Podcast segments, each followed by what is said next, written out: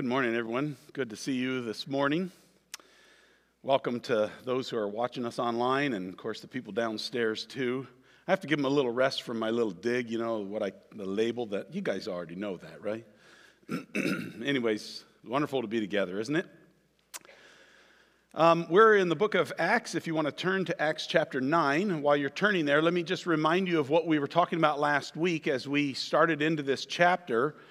The whole of this book, at least up to this point where we're at, um, is a record of the fulfillment of what the Lord told his disciples back there in chapter 1, verse 8. Remember that, where he told them, I want you to go into Ju- uh, Jerusalem, Judea, Samaria, and to the uttermost parts of the earth, and I want you to be a witness of me to those places. We've been watching that happen as we've been studying this out. And here in, excuse me, in, in uh, chapter 9, we have, uh, in the first few 19 verses, I guess, we have looked at Saul, this persecutor of the church, this guy who was anti uh, the way. Remember the way being described as that belief in Jesus Christ as the Savior. And uh, he was a believer in God. He was a devout person, according to what he says in Philippians about himself and how he was raised and that kind of a thing, but totally off base, right? Didn't understand until as we saw, he was on that road to Damascus, and all of a sudden the Lord appears to him and actually claims who he is. Who are, who are you, Lord? I'm Jesus. And there's that moment of, oh, oh, that's so, I didn't realize this, right? And uh, we read how he then um, was blind as a result of that, and how a guy named Ananias showed up and put his hands on him and gave him back his sight as a miracle from the Lord. And um, either he got saved at that road or at that moment there with Ananias. But now we have a believer. And we talked about two, these two individuals as um, one, an expression of seeing the Lord and being transformed for salvation, right? A change has occurred. And the other guy, Ananias, seeing the Lord and being willing, but then not willing because of what he was being asked to do. And then the Lord had to encourage him, and, and, and he goes forward with strength, and, and he does that. and so we pick this up then uh, in verse 19. And so if you're in this passage with me, let's, let's look at this together. I want to read uh, a couple, three verses or so with you, and then um, talk about a, a statement or a couple statements here. He says in verse 19, picking this up, it says, So when he had received food, he was strengthened. And then Saul spent some days with the disciples at Damascus. So there was enough of, a, of an understanding with those believers there in Damascus that this guy has, has um, uh, become a believer. He's become one of us. And so there's this interaction together. That, that's a little bit different than what we're going to see in Jerusalem in just a few verses. So just keep that in mind as we go. But he, he's, he's there together with them. And then it tells us in verse 20 immediately he preached the Christ in the synagogues. Now, this is an astounding statement, and I don't want you to miss it, but I want to I want to go through the whole of it. So, so just keep that in mind. It says he preached the Christ in the synagogues that he is the Son of God. Then all who heard were amazed and said, Is not this he who destroyed those who called on this name in Jerusalem? Has come here for that purpose, so that he might bring them bound to the chief priests. but Saul increased all the more in strength and confounded the Jews who dwelt in Damascus, proving that Jesus is the Christ. So there's that phrase that I, I, highlighted that he is the Christ, right? And that he's the Son of God. And now we see it proving that Jesus is the Christ. So the idea that, that Luke is trying to help us to understand is that when Saul became a believer, he had grown up in a, in a, a Jewish home, a, a home that, uh, as an Old Testament um, person, if you want to call it that, believing Moses, believing the teachings of Moses, believing the teachings of the prophets, understanding all of that. Saul had also, according to what we understand from Scripture, been, been uh, schooled in the school of Gamaliel, an, uh, a profound teacher of his day, someone to be discipled by. So this guy, Saul, knew some things. And as then he met the Lord and those began to link up in his own mind, he understood more clearly oh, the Christ, who he is, and what he does and what goes on with him, I'm beginning to put that together as I understand the Old Testament and now have a new understanding too where that links up, right? Like he's beginning to, to see this. And so because of that, he's getting up in the in the synagogue. That's where the, the Jews would meet together, kind of like for church, if you want to call it that. And he began to, to communicate, hey, he is the Christ and this is what is true about him. He is the Son of God. And not only that, I'm telling you that Jesus is that one. I've actually met him on the road. I don't know if he told him that or not. They probably would have looked at him like, I don't know about you, Saul, right? but notice it says here that he's proving that Jesus is the Christ. Have you ever thought how he did that? Have you ever considered, like, what was the mechanism that he was doing that?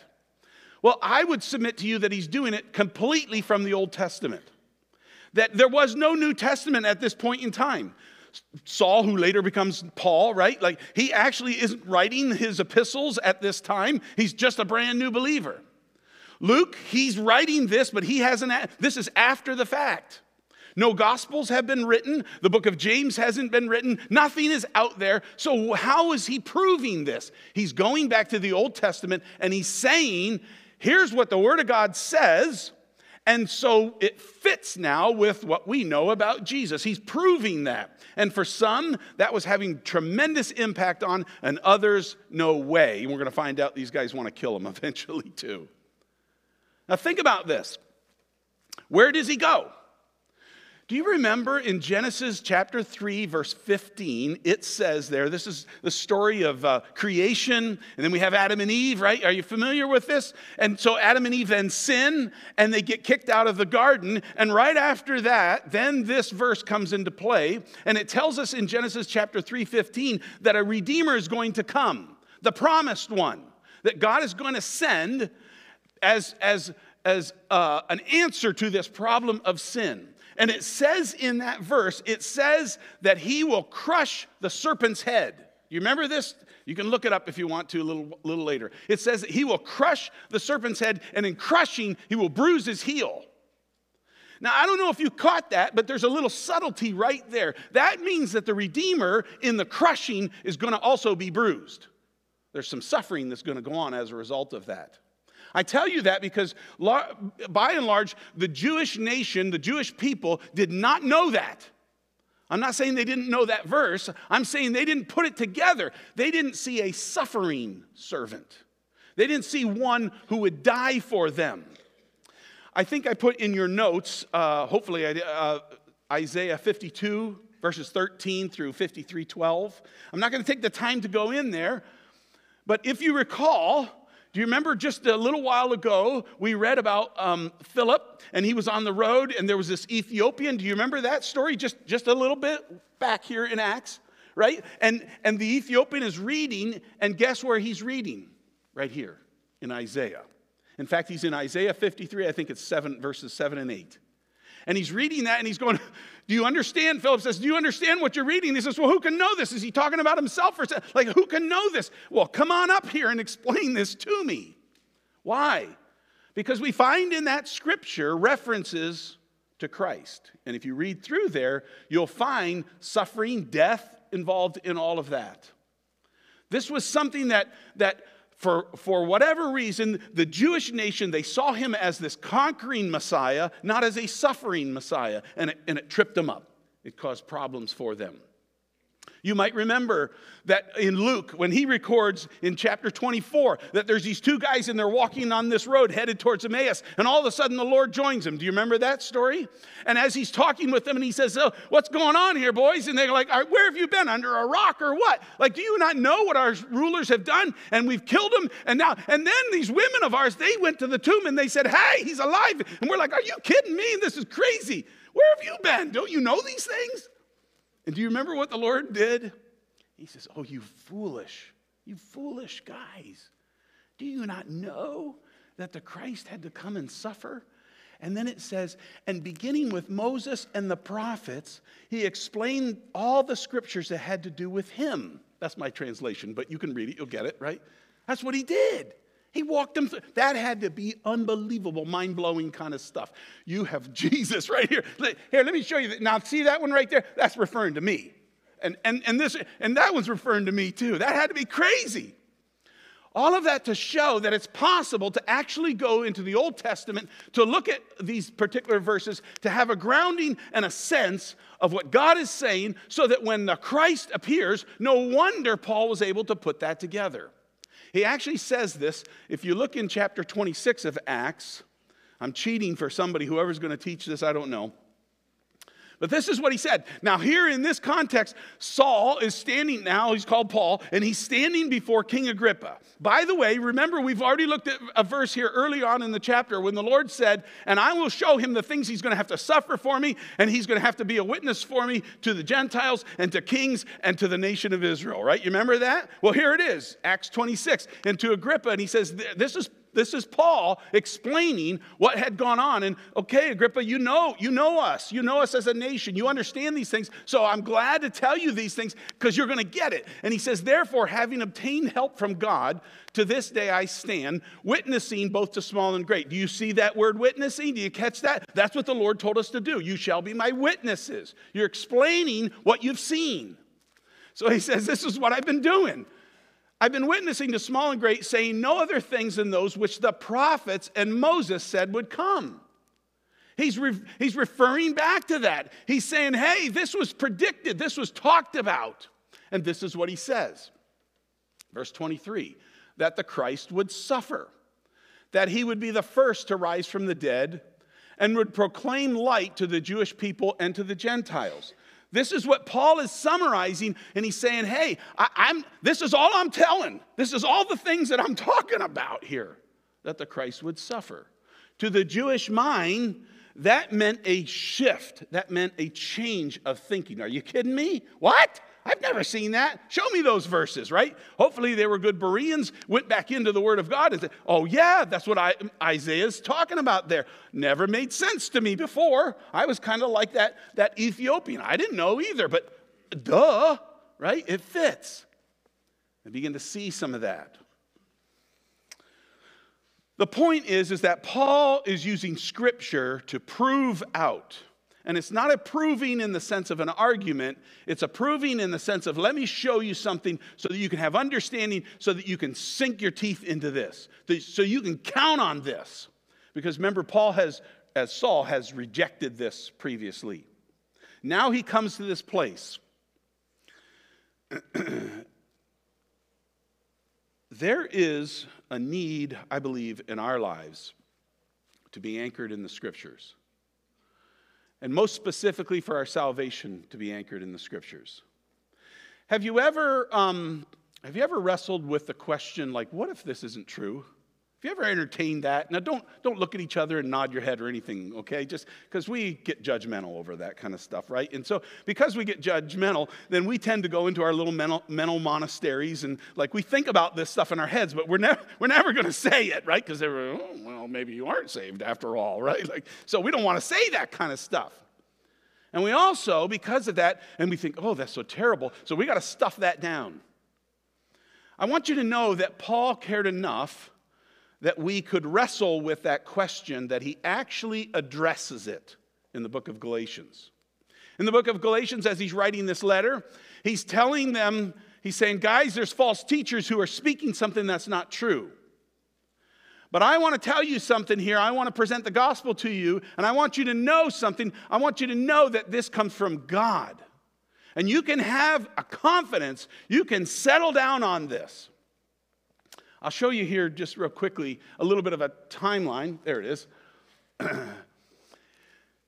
As we look at the book of Acts, we in chapter 9 that's Paul's conversion, verse 1, right? That's when that's what we see there happening in those first couple verses. And then you'll notice the next little dot, it says Arabia and Damascus. If you're looking into the book of Galatians in chapter 1, Paul actually gives a bit of a chronology. He, he explains this right here. He's saying in there, okay, guys, this is what happened. When I went to Damascus and I saw the Lord there, from there I went to Arabia, and then I went back to Damascus. And then after three years, I went to Jerusalem. So we don't know exactly like how that three years was all split up, but we know that from the first top dot to the second top dot, that's about a three year process, is what that is.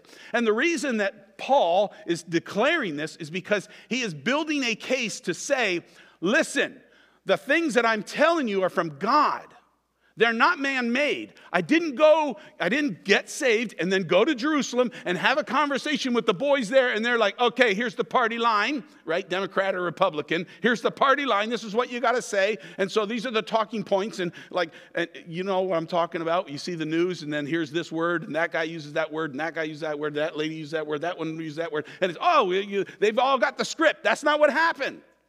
That's not what he's, he's, he's actually taking pains to prove that this came from God. Phil read this in 1 Corinthians 15 when, the Lord, when Paul says, That which I have received of the Lord, I declare to you. So he's telling us that you can count on this. He goes on with this, just so you know the, the chronology. You watch this as we go through this book, you'll see this, that, that he goes back to Jerusalem there, right? After having been at Damascus the second time. We're going to see this. I think this is happening between verses 22 and 23 of our chapter 9 here. He's going to go back there, he's going to spend a short amount of time, and then he's going to leave Jerusalem again. And he's going to go into the Syria, Cilicia. That's where Tarsus, his town, well, this will come up before we finish today. and then from there, a guy named Barnabas is going to come and he's going to get him and he's going to bring him back to Antioch. And those guys are going to be teaching for a year in Antioch. And sometime during all of that, they're going to find out that, hey, those, those believers of ours in, in Jerusalem, they're going to go through some hard times. Let's collect some money. Let's send that to them. And he and Barnabas are going to go back to Jerusalem and they're, and they're going to, they're going to give that money. And somewhere after that one, and between the third visit, we have Paul's first missionary journey. We're going to see that as we go through this book of Acts. So keep these things in mind, right? But for the third time, then, Paul is going to go back to Jerusalem. And, and guess how long that is from his conversion? 14 years. He's going to declare that in the book of Galatians. He's going to state that. We're not guessing at this. All of that is intended to prove to us that he did not receive this from man and make it up, but rather that he received it from the Lord. And so we have this, this gap between chapter or in chapter 9 of Acts between verse 22 and 23. It's probably where it fits in best because it tells us that he's now in Damascus again. now before I move into that, I want to tell you this. You're going to have to wrestle with that at some, at some level. You're going to have to, you see, the, the Word of God tells us that you and I were born as sinners. It tells us that that was true about us from the moment that we were born, and then it tells us that we continue to sin in life. You've probably already sinned today. Maybe you're not even aware of that. I don't know. Maybe you are aware of that. Maybe the, the smile that you have on your face when you came here is really just for everybody to see because it's not really going on in your heart. I've come to church so many times like, hey, how you doing? My wife and I have just been fighting, but you don't need to know that, do you? So I'm going to smile. Right? And literally, I've come to the Lord's Supper going, oh my word, there's a warning that's given. Oh Lord, sorry, I agree with you, that was sin. And uh, now, now don't kill me when I take this, because if I don't take this, then everybody will know that I didn't take it and they'll kind of wonder about me. So I'm more worried about what people think than you. So, God, I'm going to agree with you that that's sin and, like, let's call it good, okay? And I'll apologize to my wife when we get home, but are we okay? Or can I take this? Or, oh my word, is my throat going to tighten up? Or what's going to happen, right? Not remembering Him, all thinking of myself in that. We're going to have to wrestle with these things. I'm going to tell you a little story.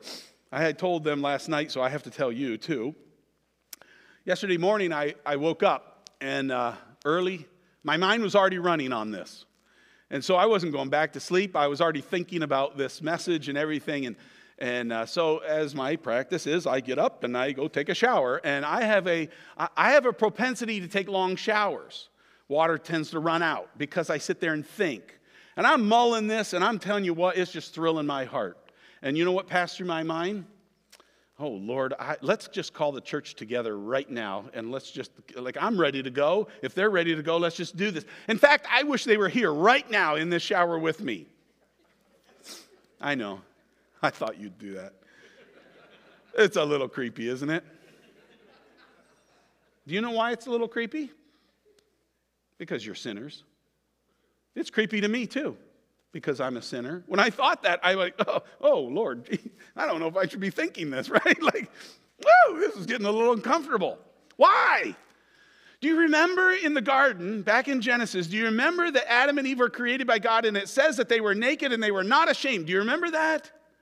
But then, as soon as they sinned, do you remember what happened? They took fig leaves and sewed them together in order to clothe themselves because they saw that they were naked and they were embarrassed about that. So, me bringing up that subject, which is a little awkward for us, but it's just to make a point. You know why you pinched on that one? Because you're a sinner. That's why. It's one of the many proofs to you. If you ever wonder about that, well, just think of that one. And then all you have to do is remember the argument that you got in with your spouse coming here, or whatever has been going on in your life. For God to show to us you're a sinner. And He tells us that the wages of sin is death. The, the just result of my sin, and it doesn't matter whether I commit them or the fact that I was born in sin, I was born in Adam. Guess what that means for me? Death. But John 3:16 tells me that God so loved the world. I'm part of that. You're part of that, right? He so loved us that he gave his only begotten son who willingly went to Calvary, who willingly died for us. And this is the very one who shows up for Saul and says, You're kicking against me. That's what you're doing. And Saul sees the light. Unbelievable. The people that we're wanting to build bridges with need to know that. They can't just go, oh, well, listen, let me tell you this story, and then you, can, you, you put your trust in that. Give them some evidence, prove it to them.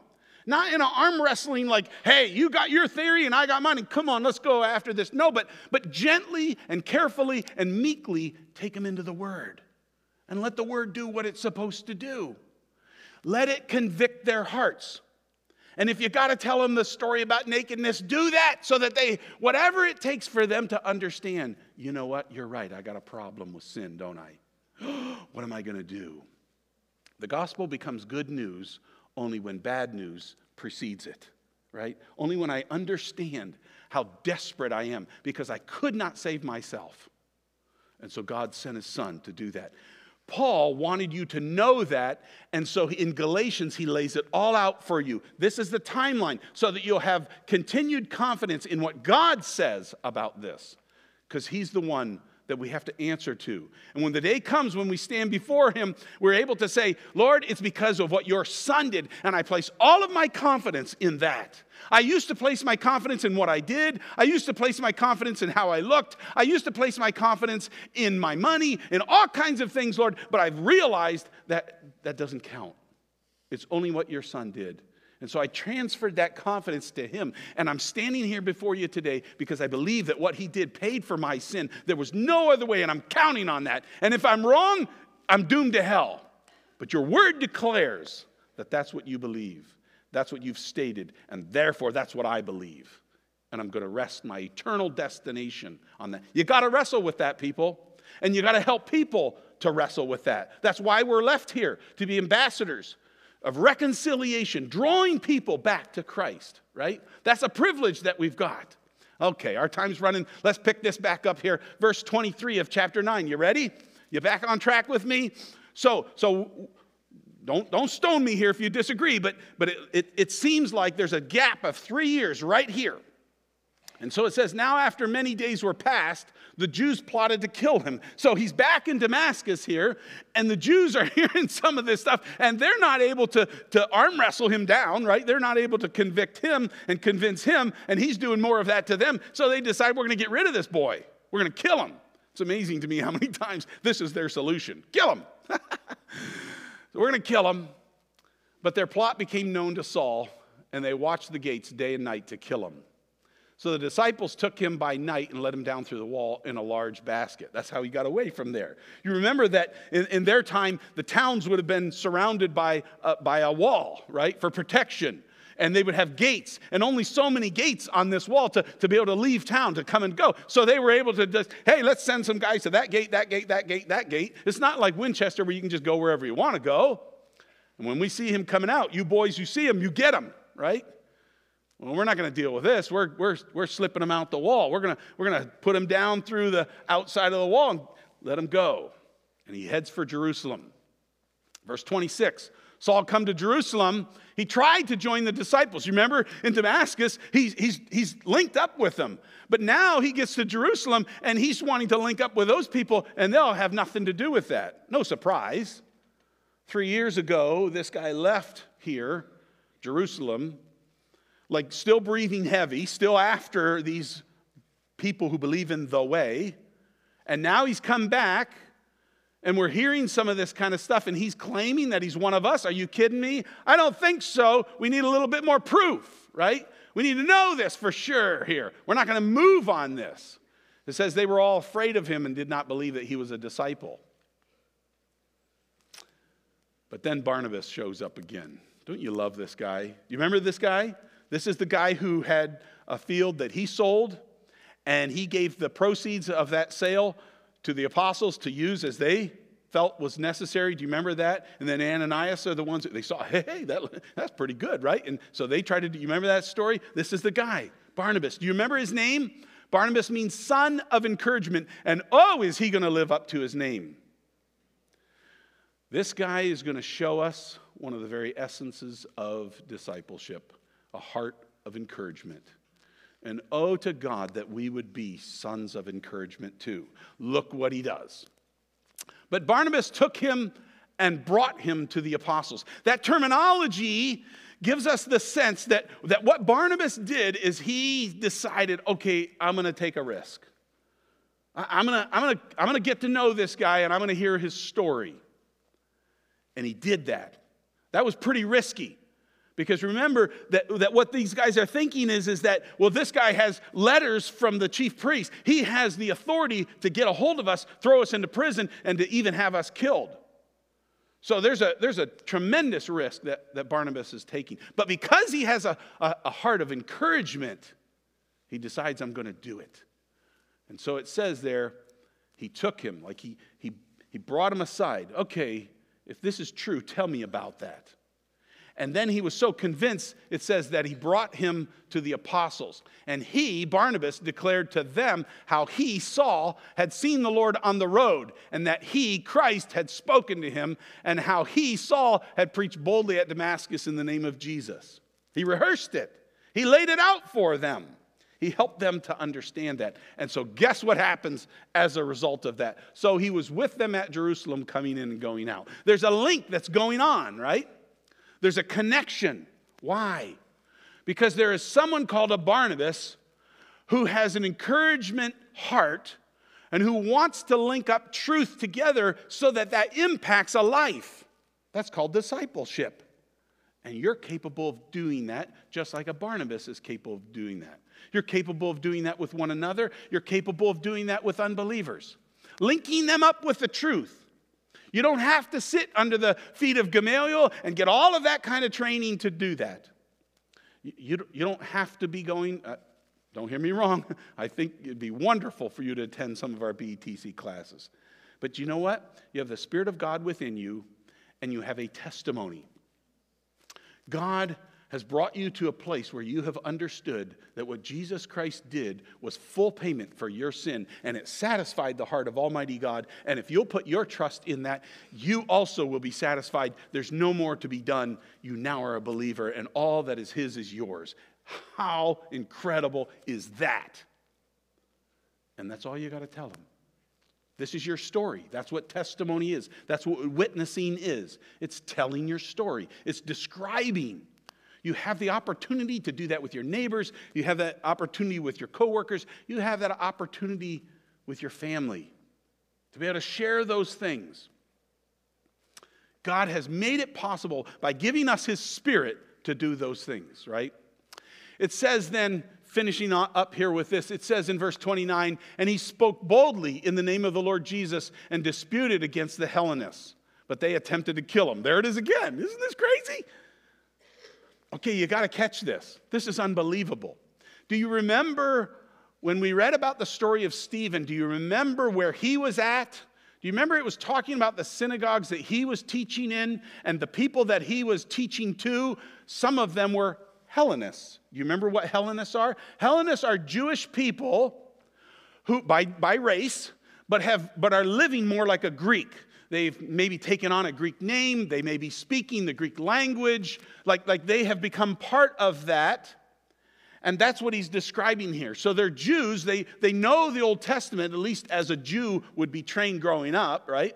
But they're now functioning in a, in a different culture. And that's where Stephen was engaging, and those guys got so upset at him that they had him killed. And Saul was right there alongside going, Yeah, give me your jackets while you throw the rocks.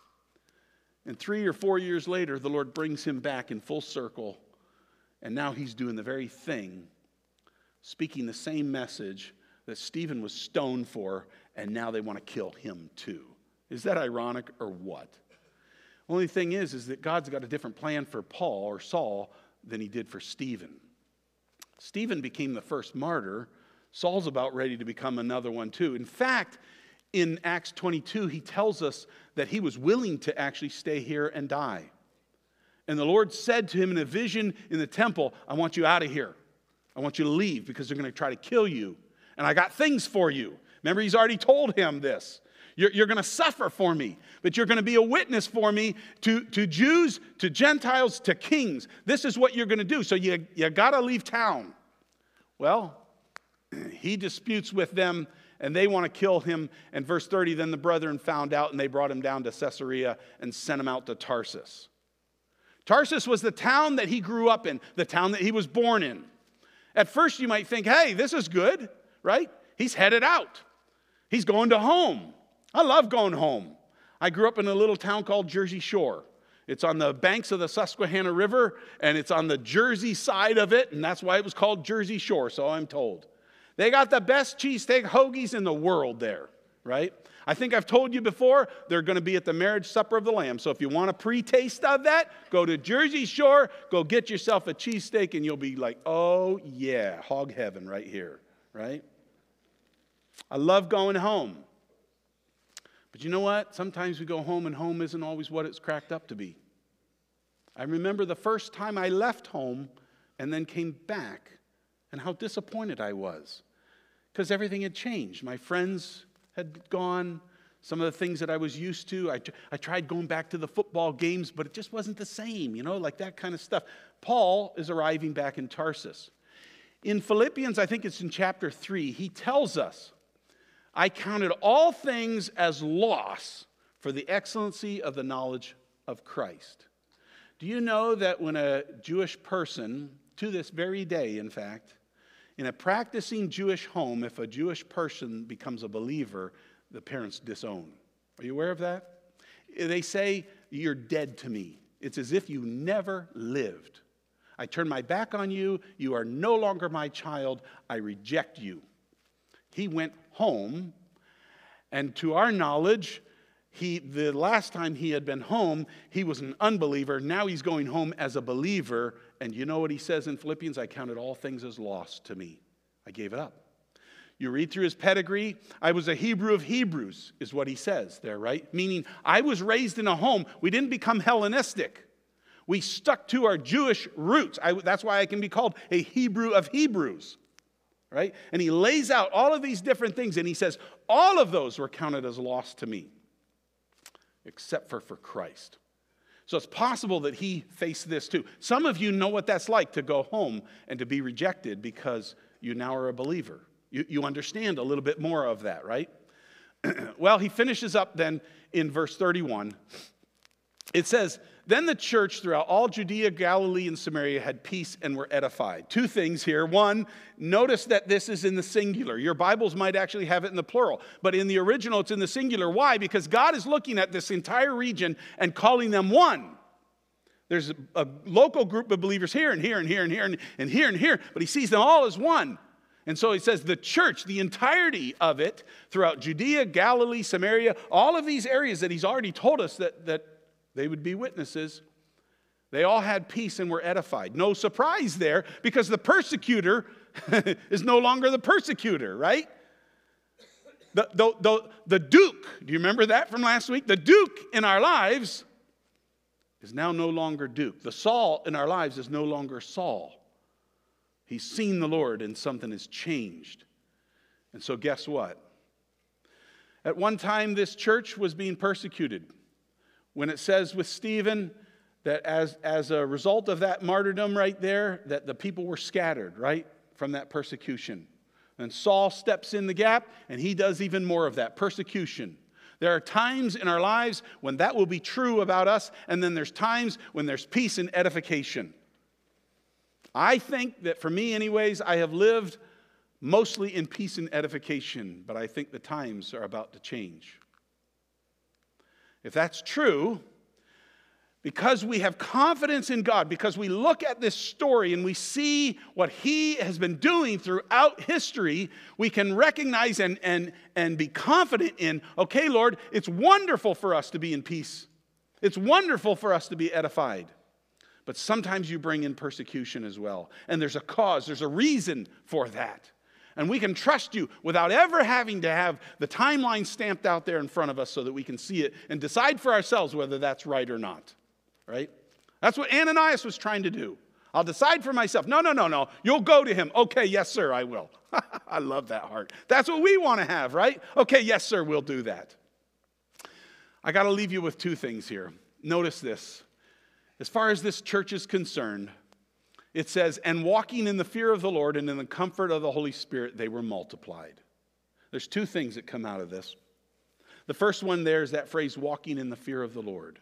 That word walk is meaning like this is a practice or a habit of life. This is the way that they live their life. So, as this church now, all remember this is singular, so it's talking about all y'all kind of stuff, right? They're all walking in the fear of the Lord. If you study out that phrase, you will find it in Psalms, you'll find it in Proverbs, you'll find it in Ephesians, you'll, you'll find it scattered throughout the Old and the New Testament. In the Old Testament, it will tell you things like that the beginning of wisdom is the fear of the Lord, right? The beginning of knowledge is the fear of the Lord. It'll tell you that life is found in the fear of the Lord, that there's a reverential uh, healthy understanding of who God is being described as the fear of the Lord, an understanding of Him that has an impact. It impacted the way that they lived their lives. That's what it's saying. As they walked in this, the more we get to know Him, the more we're going to be walking in the fear of the Lord. And guess what that did? It created multiplication, it impacted people. As they see that in your life, you don't have to have the biggest trumpet in the world. You get a chance to walk in the Spirit, and guess what He's going to do? Live out the life of Christ through your mortal body as you yield to Him. And that becomes a trumpet. People are multiplied. It's not just that, it's also in walking in the fear of the Lord and in the comfort. The walking would apply to both. Walking in the comfort of the Holy Spirit. Now, we read this word comfort and we think of like coming alongside, oh, listen, things are rough here. And that's partly true. But it's not just comfort. Another version might use the word exhortation, meaning that he's talking about the Spirit of God encouraging our hearts, exhorting our hearts, comforting our hearts, caring for us. As we learn what he does, how he does it. In fact, his name, one of the names that's given to him is he's the spirit of comfort. He's a paraclete. He's called alongside to help, is what the scripture says. And the more we understand that, the more we're going to then be walking in the Spirit. Those who are children of God are led by the Spirit, Romans says to us, right? The more we walk in the Spirit, guess what happens again? The life of Christ is being displayed in our mortal bodies. So, can you see why they were multiplied? Because these people were having a proper and right understanding of God, and they were properly aligning themselves with the work of the Spirit of God in their life. No wonder people were being impacted by that. And it's as simple as that, people. That's true for, that can be true for you and I. As we get to know Him, that I might know Him, Paul says. And the fellowship of his suffering and the power of his resurrection. Do you know that that's talking about you being able to say no to sin? You can say no to sin even though you're born as a sinner. Why? Because of the power of the resurrection. The more you grow in those things, the more you grow in your understanding of him. And again, it's not just intellectual knowledge, but it's that beginning to impact the way that we live our lives. Guess what that does? It has an impact on the people around us. We have the wonderful opportunity to fear the Lord and to walk in the comfort of the Spirit and trust Him to use us to build the bridges and believe that what He is doing in the life of a Saul, He can do in the life of my family member or my neighbor who puts up a sign that says, Do not trespass. I don't want you coming around here at all. And to use God to begin to break a heart down so it becomes more and more receptive to that point when He says, Hey, I'm Jesus. Are you seeing me? Isn't it amazing that He lets us partner together with Him in that? Let's pray. Father, thank you so much for your word. It is so rich. We just have dissected a few verses here, and out of those verses, we were able to paint a colorful picture of what life was like for them. And again, Father, it's not just so that we have this wonderful historical narrative, but it's to tell us who you are. This is what you're doing. Oh, God, that last chapter hasn't been written yet, but it's being written in our lives. I pray for us here. I think we're all on that same page, Father, of wanting for you to use us. Sometimes we're afraid, sometimes we're kind of like Ananias. Father, would you do a work so that we might become more like Barnabas? A yes face, a willingness to step forward and reach into the lives of other people. We know that that's difficult for us at times, Father, but we know that you can give us all the strength that we need. You've provided everything. So help us to be people of your word who dig into it, not from an academic perspective, but because we want to see you. And in seeing you, we're blown away. Look at how you've done it, Father. So thank you so much for giving us this wonderful privilege. We pray it in Jesus' name. Amen.